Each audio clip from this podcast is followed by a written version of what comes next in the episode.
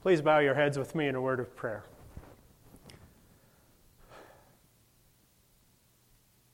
Heavenly Father, we began this worship today by singing together, Open Our Eyes, that we might see Jesus. God, we pray that you would open our eyes, open our hearts, open our minds, that we would not be so locked into what we expect or don't expect, that we miss what you are doing, and that we fail to hear your voice. God, open our ears now as we continue to reflect upon your word, that your spirit may take root in our lives and transform our vision, our life, our world. In Jesus' name we pray. Amen. Well, with phrases like the Word of God was rare in those days from the first lesson, and uh, Nathanael's uh, question can anything good come out of Nazareth? Today's lessons invite us to recognize a place, a part of our life and our world where it is difficult to recognize God's presence with us. And certainly this past year, truthfully, even in this new year, uh, that feeling of abandonment, of being on our own, that, that uh, awareness that, uh, or unawareness of where God's presence is with us in this time and this space has become all too familiar a feeling for many of us. Um, Right now, uh, my favorite commercials on TV are the ones uh, that pair Satan with uh, 20, the 2020 girl for Match.com. Have you seen these? Right? The match made in hell.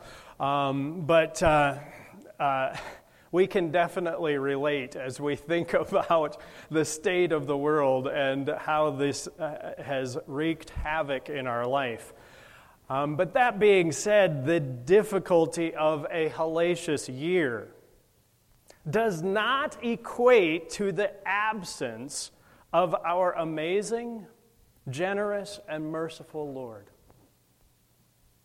God meets us even in the chaos that has been created, even in the hurt that we feel, even in the mess that is our world and life all too often. God comes to us in places that we never expect. It's precisely this that, that happens in the story of Nathanael being called to follow Jesus in the gospel today.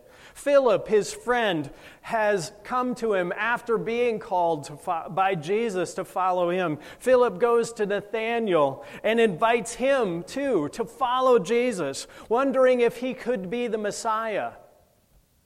Nathanael immediately responds by pointing out that Jesus comes from Nazareth and that, that Nazareth is no place for a Messiah.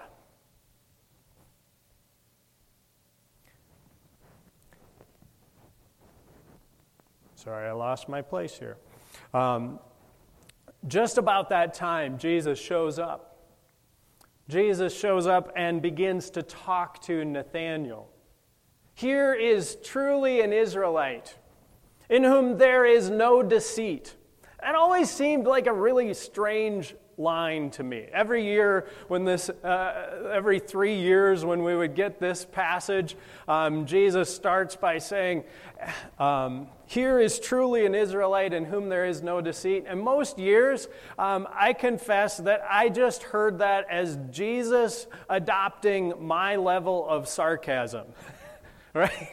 Uh, and then I would just continue on with that. So that when, San, when Nathanael responded to Jesus' comment, Here is truly an Israelite in whom there's no deceit, Nathanael just proudly puts out his chest and says, Oh, where did you get to know me? Right? And it's this whole sarcastic exchange. And I can still hear it that way. But this year I was challenged by that to, in our text study and, and in other places. Uh, it just it sounded different. And this year, I'm not sure I hear it as sarcasm. I instead hear Jesus' uh, invitation his, his initial response here is truly an Israelite in whom there is no deceit, as Jesus' way of recognizing Nathanael's willingness to say out loud what he feels inside. Can anything good come out of Nazareth? That's how Nathanael feels. That's what he really thinks. And Jesus doesn't have a problem with it. He simply says, Here's truly an Israelite who's willing to say what he believes. That's a good thing, according to Jesus. The reality is, we all have a Nazareth, don't we? Many of us have more than one Nazareth. What do I mean by that? A, a, your Nazareth is that place, that uh, time, that experience, that, uh,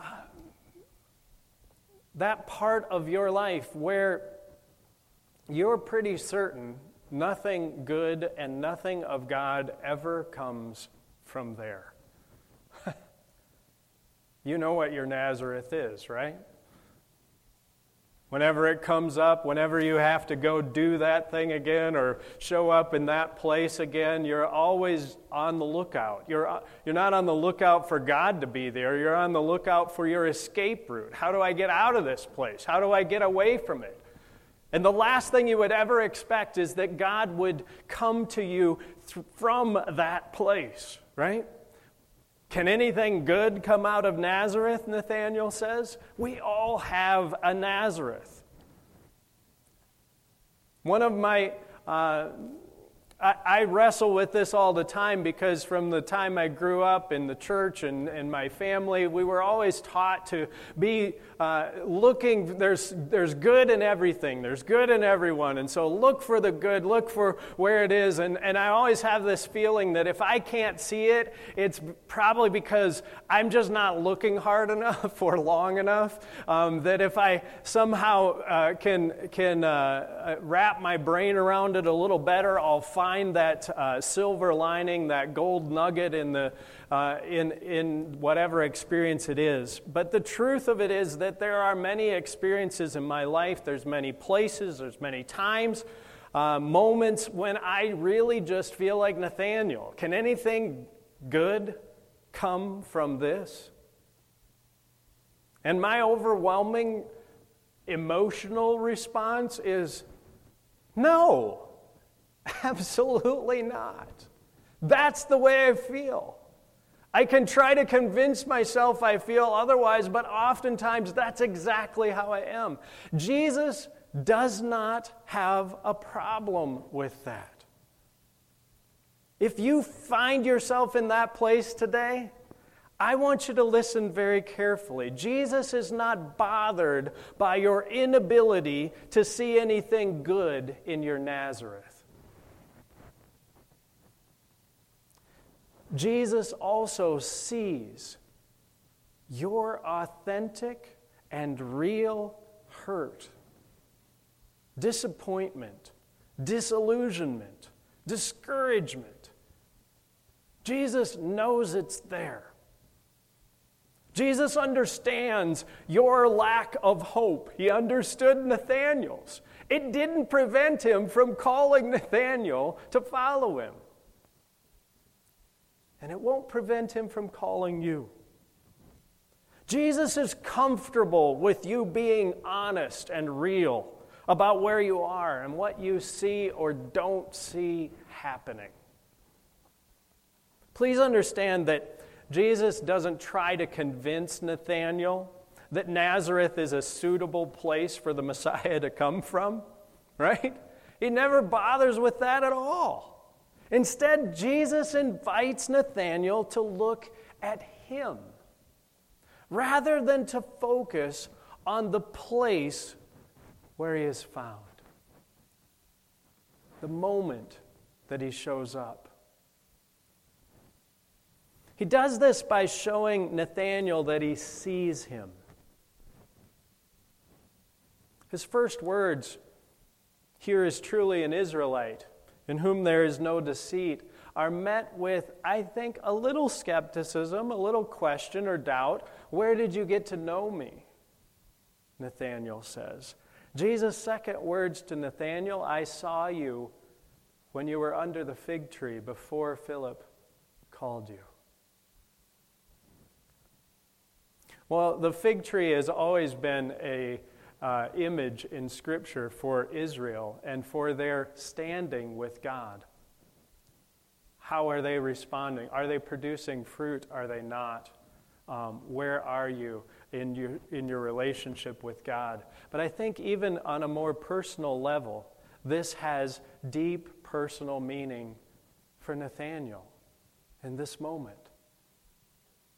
We have no idea what Nathanael was doing under the fig tree, what he was thinking about. It's a common place at that time for people to, to uh, sit down, to find some shade and a comfortable spot, to uh, be by themselves with their thoughts, to think through uh, what is going on in their life and in the world.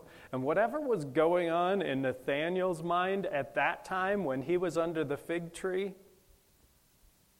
it must have been reasonably important to Nathanael. So that when Jesus sees him and says, I saw you when you were under the fig tree before Philip called you, there's, a, there's recognition. He's already told him, I appreciate your honesty. I saw you when you were under the fig tree. After that, Nathanael has this outburst of faithful response, right? Rabbi, you are the Son of God. You are the King of Israel. A similar thing happens in other places in, in, in the scripture, in the gospel stories. A similar thing happens to Zacchaeus. You know the story of Zacchaeus. Jesus is walking along. He looks up in the tree. He sees Zacchaeus. Zacchaeus doesn't expect anyone to see him. But when Jesus sees him and invites himself to come and eat with Zacchaeus, it changes Zacchaeus' life. At the end of the same gospel we're in today, the Gospel of John, Thomas will express doubt in his question, um, his wonder about whether it's really Jesus who has been raised. He will talk about the need to see the nail prints and, to, and the wound in his side. And Jesus will honor that question by showing up and seeing Thomas. When Jesus shows Thomas those scars, Thomas says almost the same thing that Nathanael says here in John's gospel. Thomas's response is, My Lord and my God. Nathanael's response, Rabbi, you are the Son of God. But even more similar is Jesus' response to both of their statements of faith. In both cases, Jesus responds by saying, do you believe because I saw you under the fig tree? You've seen the scars? There's more to see. There's more to see. It's not about the scars or the fig tree. It's not about Nazareth. It's not about our history. It's not about where we've been or our expectations. There's more to see. It is about Jesus' willingness to show up in all of those places at any moment. And to call us not to be caught up in the moment, but to be caught up in Him. Our gospel reading ends with this statement by Jesus to Nathanael Did you believe? Because I said I saw you under the fig tree, you'll see greater things than these. You will see the heavens opened and the angels of God ascending and descending upon the Son of Man. That phrase is a clear reference to another story in the scripture. It's a clear reference back to Jacob and his vision of a ladder that stretched from heaven to earth and the angels of God ascending and descending upon it. Simple reading of Jesus' words today in John's gospel might lead us to believe that Jesus sees himself as the ladder, the connection between heaven and earth. But it's actually more than that when you understand the, uh, the Jewish and the Hebrew uh, uh, word for Jacob's vision doesn't focus on the ladder. It focuses on Jacob, who will, whose name is changed, of course, to Israel. Right? He is their forefather. He is the one who makes them the nation that they are. And the text with, with Jacob's vision talks about the angels ascending and descending upon him, not upon the ladder, but upon him. In the same way, Jesus borrows that language, that imagery. You will see the, the angels of God ascending and descending upon the Son of Man, which is the title that Jesus uses almost exclusively for himself throughout John's Gospel. The implication is that Jesus is the new Israel. He's their new birth. He's the one who gives life and meaning and, uh, and purpose to who they are. He's the new temple, the meeting of heaven, God's reign, and earth. Human dominion is found not in a ladder, not in any experience, not in any place that we might go to or not go to. It's found in Jesus, the Son of Man. It's not by looking back to Jacob or Israel, to Nazareth, or to a significant insight that we had under a fig tree. Jesus meets us in our life, in our moments, in our Nazareth places of worthlessness Jesus still shows up. And Jesus meets us in our quiet personal epiphanies under the fig trees of our own lives. It's not the places themselves that matter, it's that Jesus meets us in them. It's not the walls of a building that matter, but that Jesus shows up where we are.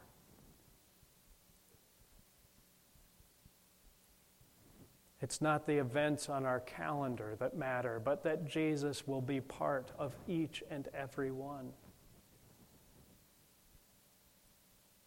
Which brings us back to our expectations.